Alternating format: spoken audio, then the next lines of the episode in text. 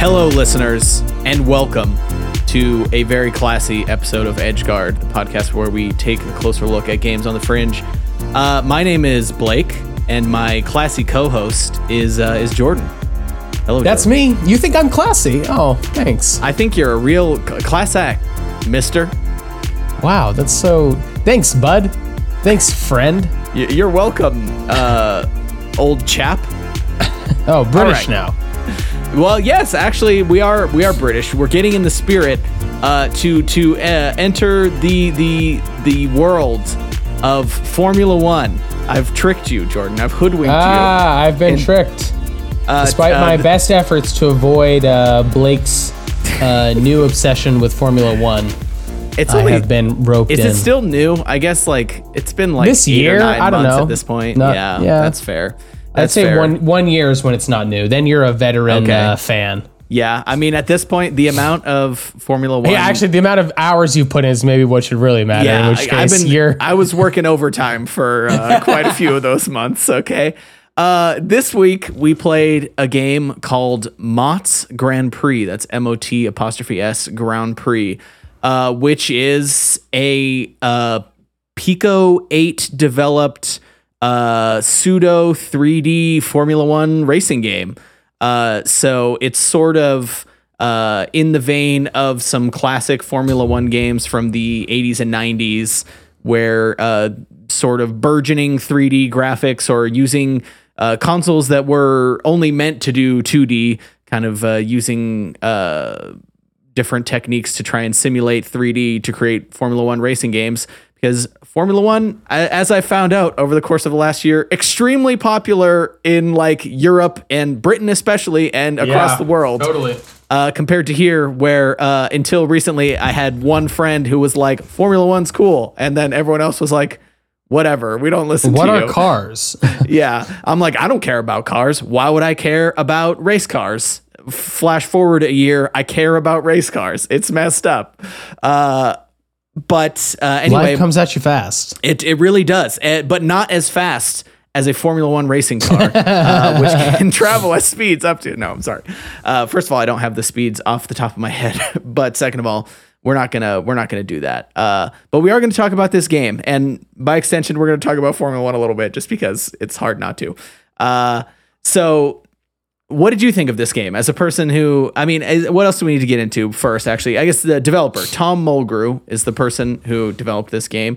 Seemingly, uh, this person has uh, quite a background of developing uh, pseudo three D, as as they call it, uh, racing games. We we looked at their itch page, and they have uh, no fewer than three other uh, sort of first person. I guess they're not, are they all first person? No, no. One of them's third person. No, one's third, yeah. They all have a sort of uh, retro uh, simulate, or not, it's not really simulated three D. I don't know how you describe this exactly. Yeah, uh, I, I know what you mean by, so yeah, when you said pseudo three D, I was like, oh, I, I didn't know that term, but it does, that does feel like the right way to describe it, because it's like, it is. That's how that's how Mott himself or their self, excuse me. Oh uh, yeah, yeah, yeah. Described it on the on the for or not the excuse me the itch page. It says pseudo. I assume it has to do with probably the way the three D. I mean, just the the fact that your like view distance is so short, and the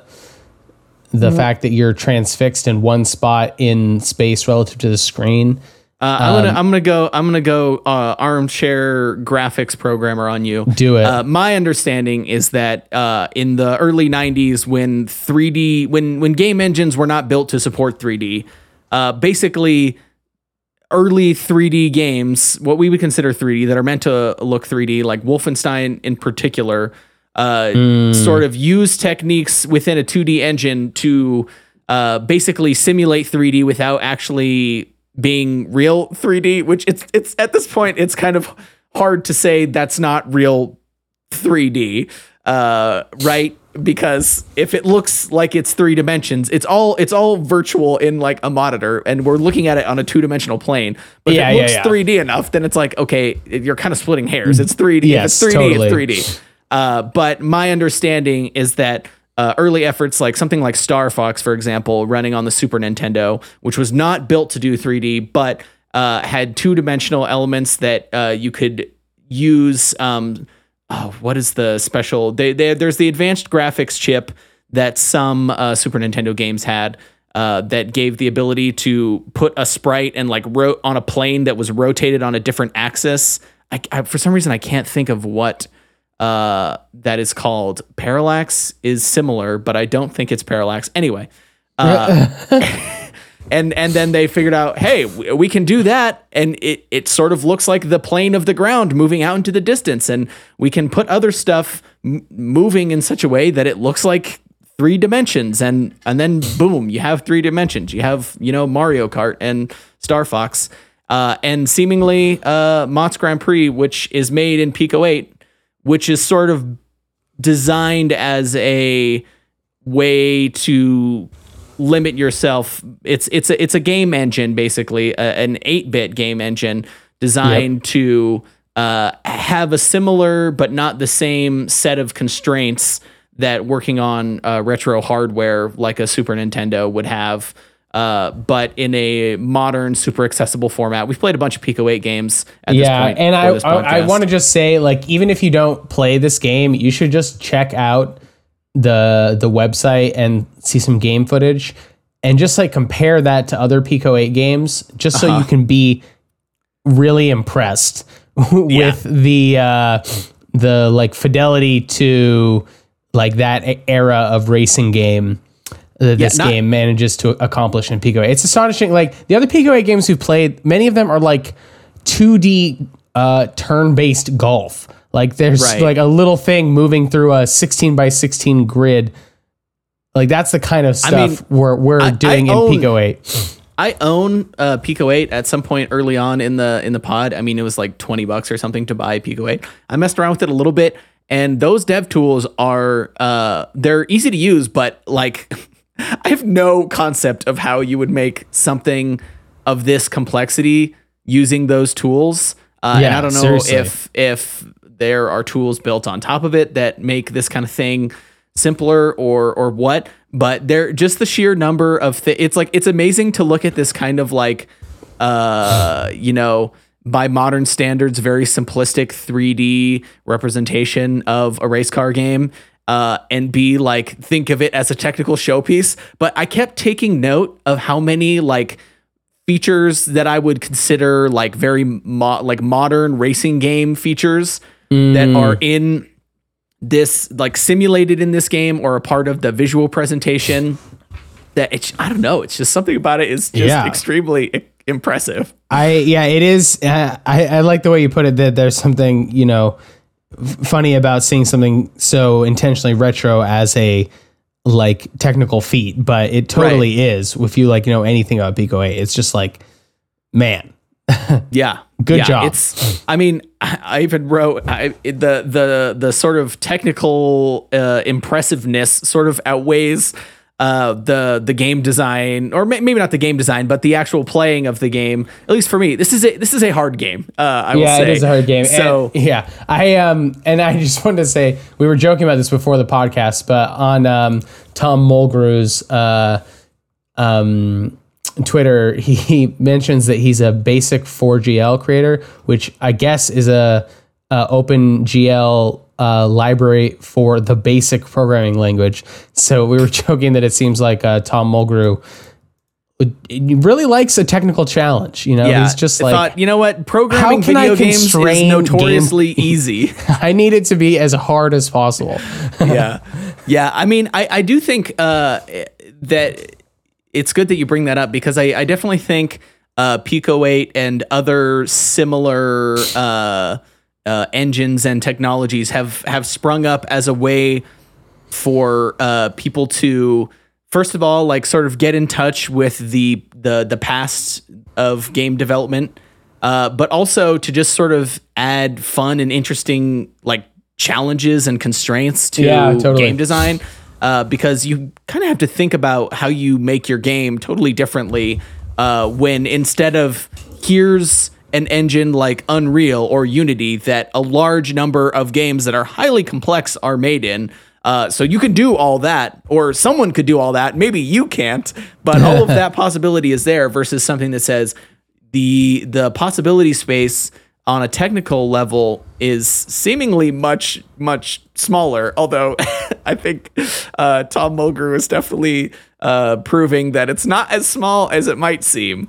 Uh, but I do think that uh, like there's a certain uh, hobbyist communities uh, for whom like these kind of tools are a fun way to to make things more enjoyable. And honestly, I think for uh, like people who maybe have programming as a job, uh, like myself, Uh, it's like a different kind, something that doesn't feel like modern programming is probably more enjoyable to spend your free time on than like doing more of what you do at work all day.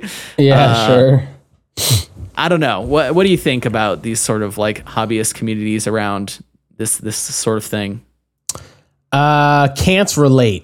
No, just kidding. Um, I I think it is. Um, I mean, one thing that I was thinking about that. Uh, that I feel like the, um, the, the constraint sort of like ma- makes you almost like relive the, the like an earlier, earlier age of, um, of, of programming, like the, the things that are, have been ex- abstracted away from the, in the frameworks that people typically use, like something like Unity. Like, you know, when you start in a Unity game, there's like, just a lot of stuff about the basic logic that is, you know, shared by so many games that it's like, you don't need to prepare it yourself. But, um, uh, but you know, th- this is not how it was when, um, people were making games in the nineties or something like that. So it yeah. seems like part of the appeal is like, Um, br- bringing those aspects of game pro- programming back into play, like stuff that yeah. is just like so settled in in right. game design that you don't even need to think about it, but suddenly you do. Yeah, if if people are interested in uh, this subject, there's a really good YouTube channel. Um, I, I don't know what the actual name is. The the if you search for uh, Strafe Fox, all one word, S T R A F E F O X. They have a bunch of videos uh, about sort of retro game development. They're all really hmm. well researched and well represented. They have a series called How Video Games Were Made, uh, and it goes through uh, like the it's kind of like N E S workflow, and it re- breaks down the the technical elements of what it took to make one of these games. But it's it's not you don't have to be a technical person to watch this video. They're uh, they're very uh, consumable videos, and a lot of the sort of anecdotal history I've been uh, referencing comes from these videos that I've I've watched most of them several times because they're really interesting uh, to to look at. They have a making of Star Fox one that talks about um, a lot of what I was discussing earlier of sort of mm. how do you make something that's made for two D do something that looks three D. Um, so if people are interested, check out that YouTube channel, uh, the How Video Games Were Made series, and then just they have a bunch of the making of blank game, and go to whatever game you think is cool and go learn about how it was made, because it was probably a lot more arduous than you realize, uh, even compared to uh, today's video game development, which is notoriously uh, a brutal industry. But um, anyway, yeah, did, I, I did want to... I'm reminded of that video that went uh, um, viral about the uh, fast inverse square root sure. that was was used in, I think it was Quake, right? Like they had to find yeah. some like very hackish looking way to uh, calculate uh, the inverse square root, which you yeah, need quickly. for quickly for vector math. Um, and it's just so funny to imagine like that being the level of abstraction that you're working with. Like, right. like, you know, that is not, you know, the, the, the basic like ge- geometry of your game space is not something you need to be like hand implementing in, right. in most uh, modern game engines. So it's just a very uh, sort of um, blast from the past to think about when that was not something you could take for granted. Yeah. Yeah. Turns out.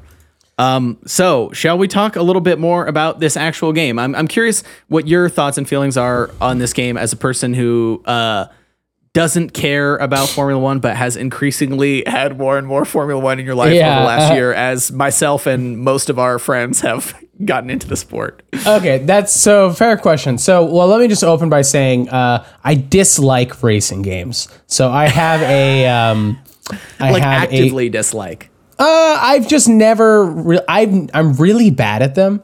And okay. I've I never had a, like...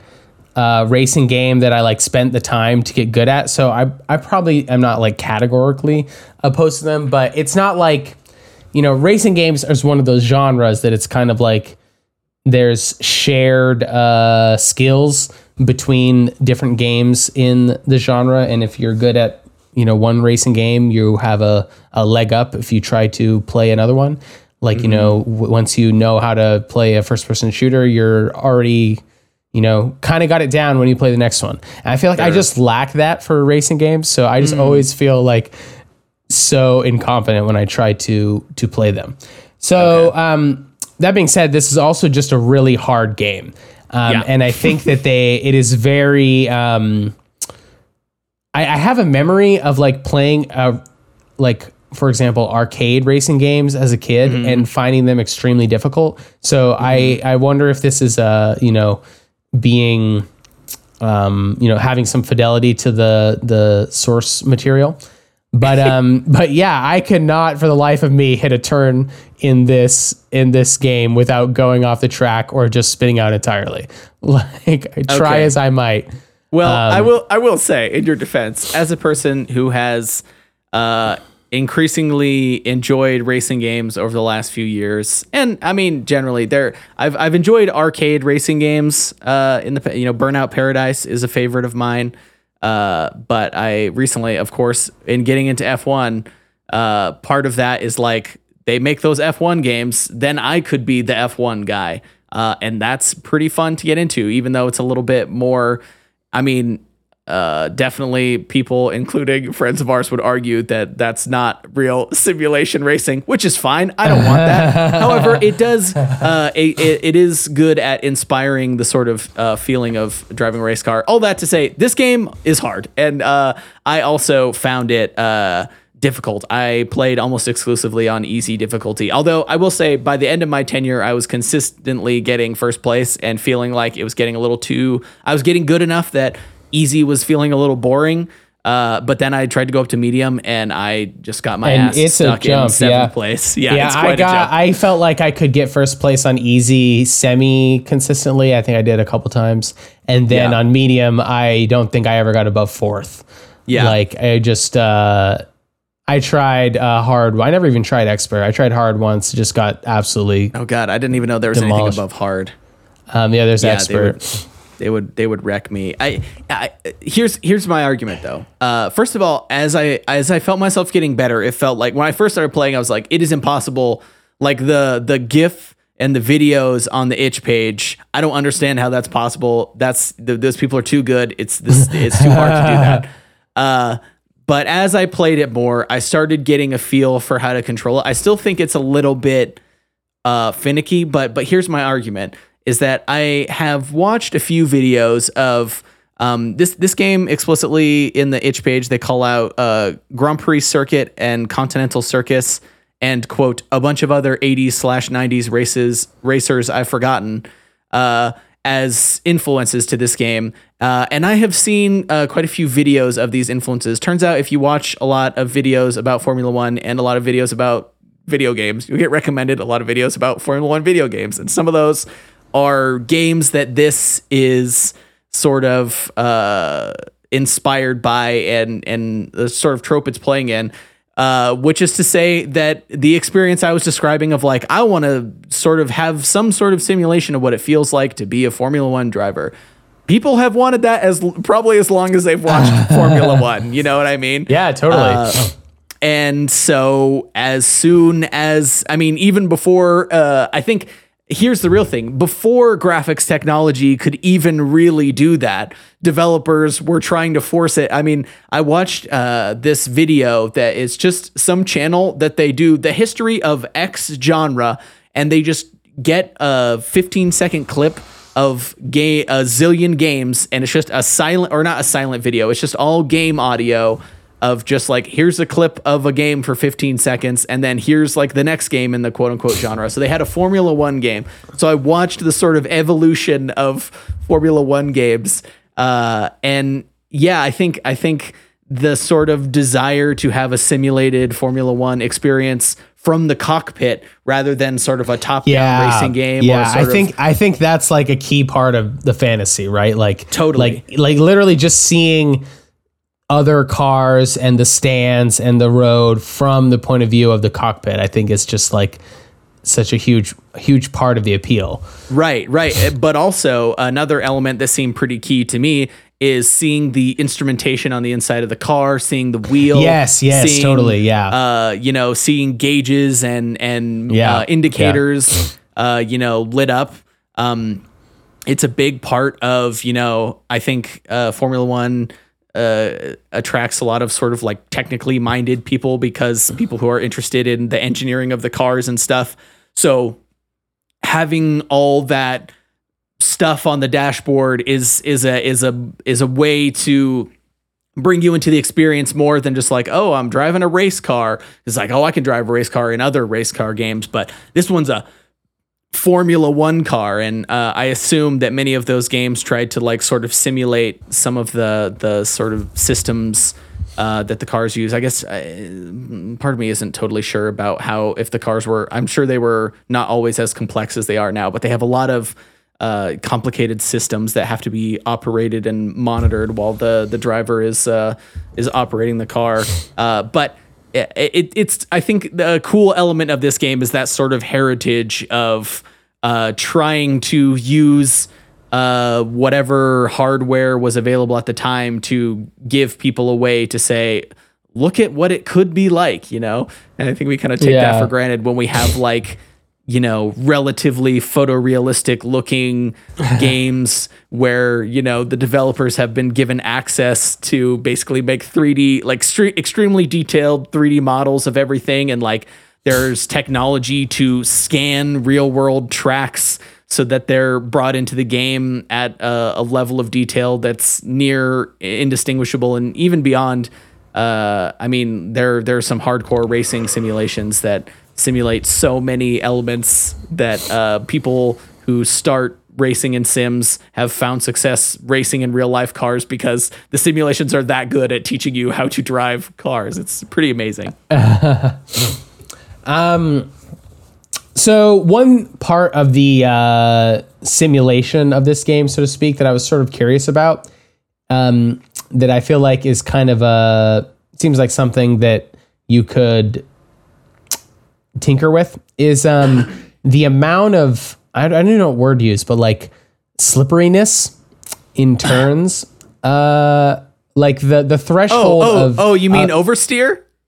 uh I don't know what that means, but like the threshold of the amount of speed and the sharpness of your turn, uh-huh. that is the point at which you will, you know, it'll make that horrible noise that is the, I assume, the skidding noise. Uh-huh. Or it almost sounds like a weird alarm.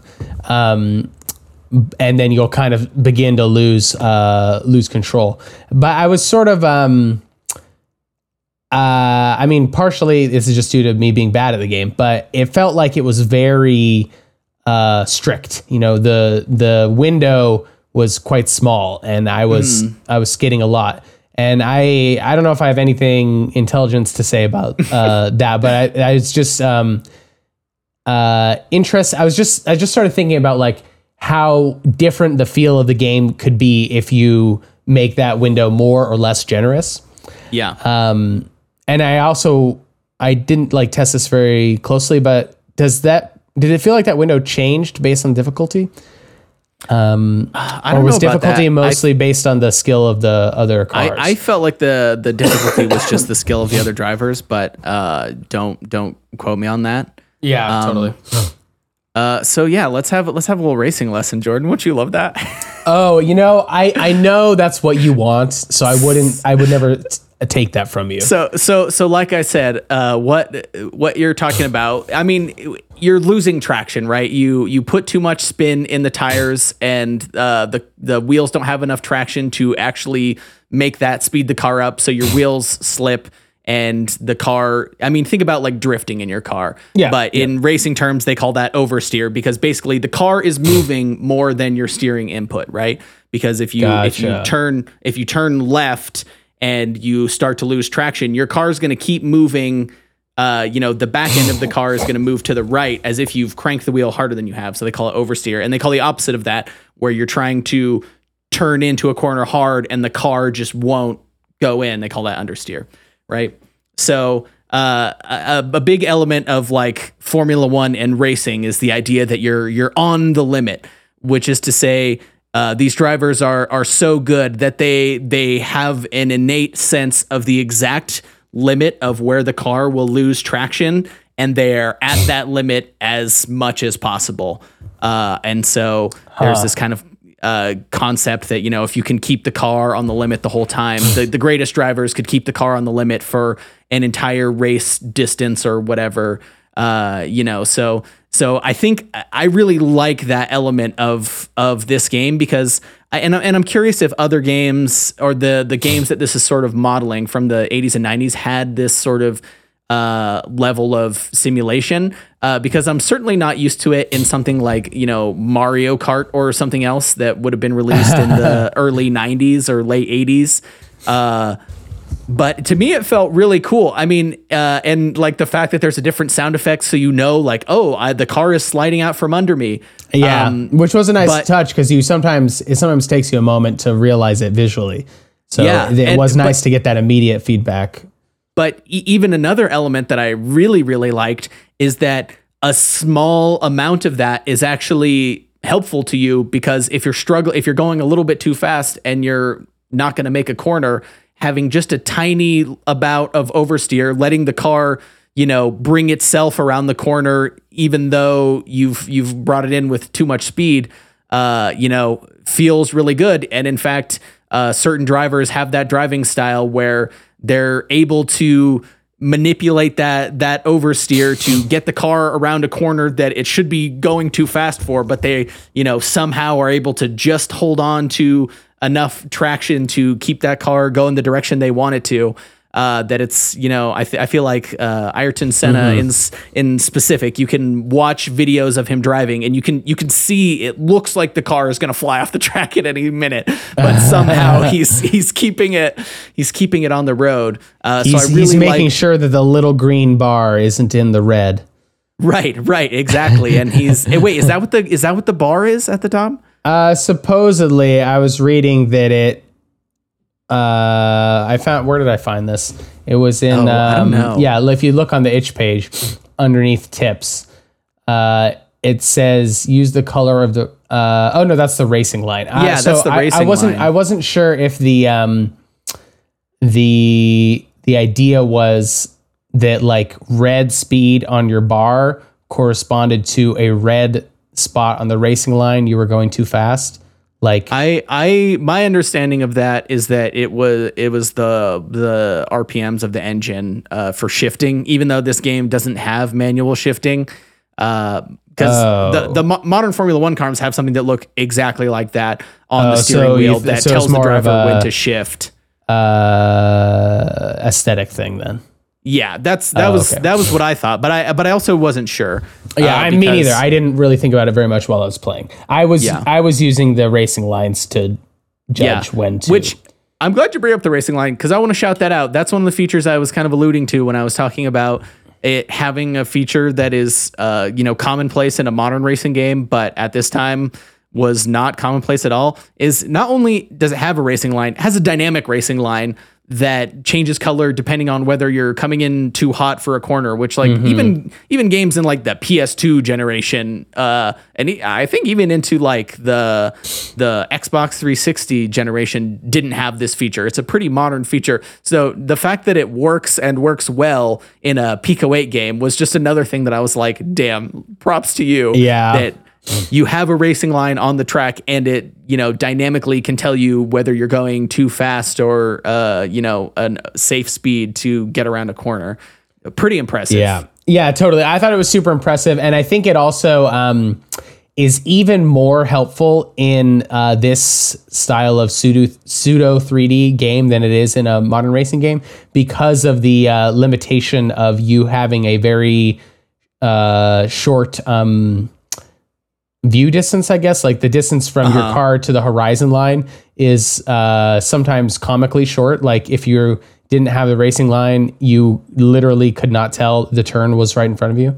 Um, so I found the racing line hugely, uh, hugely helpful. Yeah. Uh, it's, it's funny that you're mentioning like, oh, the, the amount going off into the distance is, is limited. For me, the, the, the problem was the, the peripheral vision.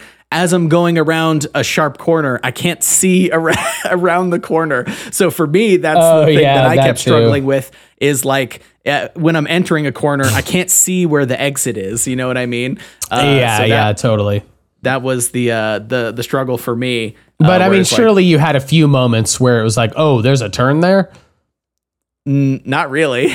I mean, the, the racing is, line, I guess, is the savior that, there. But. Yeah, that's the thing is if you if you pay attention to the racing line, if you played racing games with the racing line, you know that like, oh, if the if the racing line swings out to the right, there's going to be a turn to the left coming up soon because you swing out to the right so that you can cut in oh, and hit the apex on the left-hand turn. That's okay, a that's see, a racing, see, my friend. I, I was not using the racing line for uh, placement within the... Uh, track very much. I mean, I realized sort of by the end I should be doing that, but I, I was mostly just using it for its color telling me when I need to slow down. Yeah, um, yeah, which is which is fine. I mean, the thing about uh, racing line is like in video games, racing line gets treated as like this sort of objective truth of like this is the racing line, this is the fastest way to the get around. The optimal route. Right, which was isn't exactly true. The racing line is basically the fastest line around the track that you can do consistently without, uh, you know, putting too much wear into your tires, for example, or something like this. So, uh, racing lines are are are not a hard and fast rule, but they are a really good way to teach you how to get around uh, the lap like consistently, pretty fast. Um, and they are uh, obviously the line you pick is very important for like actual racing. Uh, but, uh, I mean, in order to pass somebody, only one person p- can be on the racing line. So, uh, you yeah. have to learn to be able to, uh, you know, drive offline and figure out different ways, you know, r- rely on your car to brake super late or do something else to, uh, get past somebody, which, uh, it brings me to another strength of this game, which I felt like the, um, while at times I felt the steering was a little squirrely, Uh, I felt like it worked really well for like, all right, I've lined up an overtake on this guy. I'm going to come up to the back of him. I'm going to get up really close and then just whip the wheel and whip around him really quick. And I feel like I got to a point where I could execute that pretty, uh, pretty uh, consistently. Uh, and that felt great. I was like, this, this game, good. yeah. Yeah, totally. Uh, another thing that was kind of fun, Um, this is maybe less realistic is, uh, you know, you can be, well, actually less realistic, but feeds into the, um, the race car fantasy in, in a nice way is, uh, just that, you know, your car is indestructible and you can be yeah. super aggressive when overtaking, uh-huh. um, which I think, you know, although it'd be cool to have, you know, a damage model, damage model. I think that, even if you did have that, you would want it to be really generous because um, it's hard as fuck. It's hard not to bump into other cars in a racing game. So you yeah. want if if you want to encourage the player to be aggressive in their passing, you have to mm. make their car a little bit invincible. Yeah. Yeah, definitely. I think uh, this game would be uh, quite a bit less fun if I was uh, you know, the controls were tough enough that if uh, if there was actual damage modeled, I don't think I ever would have uh, finished a race. Yeah, seriously. Game. Yeah, and also the race, the laps are like not short. No, um, and that's actually uh, another thing I'm glad you brought up because uh, all these tracks are uh, based on real tracks, uh, and many of which I've you know played in the game and watched races at, uh, so it's it was it was cool to see. You know, huh. you can go. What? What's up? Oh no, I was I said just huh. Like, oh yeah, yeah, because like I mean, uh, that's another part of the sort of like pomp and circumstance of F one is it's like, oh, we're prestigious racing, historical relevance. Ooh, you know, it's like they're all very hoity-toity about how they're the fanciest, best racing in the entire world, the most prestigious racing series in in the world. Uh, but and which is a lot of that is kind of bullshit, but that a lot of the part of the fun is that like that is kind of true. Uh, But uh, one of the things that I think is really fun is the the locations of F one. It's like a pretty global sport, and, and yeah. there's a lot of sort of like iconic tracks. And uh, you know, I'm very glad that he had Spa Francorchamps in here. You know, you can you can do the the classic uh, you know complex of uh, Eau Rouge, Radion, and uh, I was surprised. I, I thought this game was going to be kind of like flat as a pancake, like. It's three D, but it's all on one plane. But no, sure enough, you have like yeah. the three D of, you know, swooping up Radion. It's so, uh, did you race at Spa? Do you remember? Uh, I would remember if you tell me which one that one is numerically. Numerically, the, the first, I think second, it's like third, number fourth. four, maybe? Probably not then. Oh, really? Okay. I did the first three a bunch and then the last one a couple times. Okay. Yeah. Spa has, it's like probably the most famous corner in Formula One, uh, uh, where it's this, it's this big sweeping right hand turn while you go up a big ass hill. Uh, and it looks really impressive when the modern cars do it because they generate so much downforce that they just like fly up this hill at full throttle. And it looks, it looks crazy and like it shouldn't be physically possible. Uh, but for these cars, it's not really that big a deal. Um, so it was cool to have uh, things like that in here. And um, I believe that these tracks are uh, modeled after the versions from around like era appropriate because the, the cars in this game are kind of like based on the like late eighties cars. It looks to me late eighties, early nineties cars, and the tracks, many of the tracks have been changed for safety reasons or for one reason or another over the years. So I'm assuming that some of the differences I noticed in the tracks were that the track has been changed since then and that they race a different version of it, but they still had some like at Suzuka, they had like one thirty R classic, you know, you know, classic Formula One stuff, uh, a turn with a name that everybody knows. And people are just like, wow, that overtake at one thirty R really, really ballsy stuff. Amazing. You know what I mean? I don't, but I'm glad that you've described it to me as now I do know what you mean. Yeah. Yeah.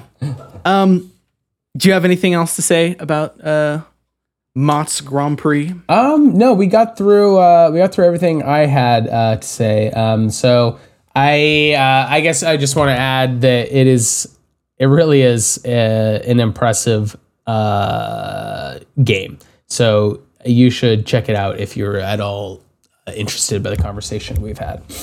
Yeah, yeah, I will agree with that. It's it's a fun time. Uh, enjoyable game. I think I think Jordan has shown clearly that you know you don't have to enjoy Formula One to uh, to, this game. to enjoy this game. Yeah, yeah, exactly, uh-huh. exactly. I don't. Um, you know, yes. nothing against Formula One, but uh, uh-huh. yeah, if it, if if I can find something in this game, anyone can. Yeah. Uh, so truly. yeah, check out Mott's Grand Prix by uh, Tom Mulgrew. Um, Great. So I guess with that we can talk about our game for next time. Oh boy, which will be something a little bit uh, different. So. Um, this is, we're going to play the original, um, game jam, uh, prototype that led to, uh, Daniel Mullen's Inscryption, which is, uh, deck building roguelike that has been, uh, I mean, if you are in any part of games like news, you will have uh, heard about, it's sort of made a big splash, uh, mm-hmm. over the past couple months.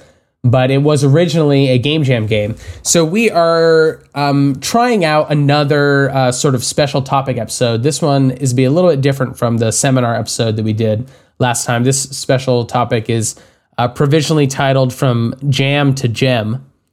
And we mm-hmm. kind of want to... I came up with that. Yes, all Just credit so y'all know. uh, to Blake. Um, but the idea behind this uh, new segment is we'll periodically feature some game that has, um, it doesn't have to literally be a game jam, but some game where there was a, a like prototype or uh, early version that um, the developer created and then they later uh, spun it into a full full release. So uh, really can't imagine a better debut for the for the segment than um, uh, Inscryption. Oh, actually, I guess I should say the actual title, which is Sacrifices Must Be Made. Um, so it is uh, the, well, I won't say anything else in case you yeah. want to play Inscryption because it's a big spoiler. So, so yeah, I guess that's the, the other special thing to say about this, about next time's episode is uh, double spoiler warning. You should go play Inscryption before you listen to that episode. And then yes. you can also probably play Sacrifices Must Be Made. I, I um, you know, honestly, you could probably play Sacrifices Must Be Made. And if you're like, this is cool, then go play Inscryption because it's just a full version of that. Although also yeah. I believe uh, on Steam, Inscryption has like a demo that you can play. Um, oh, sure. To to try out the, uh, see if you like the card game that is sort of the the base the basis for the whole game. But I um, do also highly recommend Inscryption. It's a great game. So yeah, yeah. I think part of part of the reason, uh, first of all, you know, uh, the two of us have played in Inscryption over the last like month or two, uh, and really enjoyed it. And then I found out there was a jam game, and I'm like, wow, we should play that jam jam. And like, what if we, what if we use that as a way to dovetail? I'm like, Jordan, okay, new special topic. Let us talk about Inscryption. But it, it actually, I think, um, I you know, I was thinking about it, and I think this is a common enough uh, phenomenon that it it could be a recurring, uh, yeah, recurring yeah. segment. I mean, so totally. So yeah, totally. hopefully, hopefully we'll be uh, something we do again. So next time we will be playing Sacrifices Must Be Made. Uh, we'll talk about that game. Talk about uh, um, its successor Inscryption. Um, if that's an episode you want to listen to and you want to get an update when it's released, you should follow us on Twitter uh, at EdgeGuardCast. Uh, that's where we release all the updates for the podcast, uh, links to new episodes, um, links to the games we play, that sort of thing. So if you're interested in getting those update updates, make sure to follow us there. Um, so uh, once again, that's at EdgeGuardCast, and um, we will talk to you next time.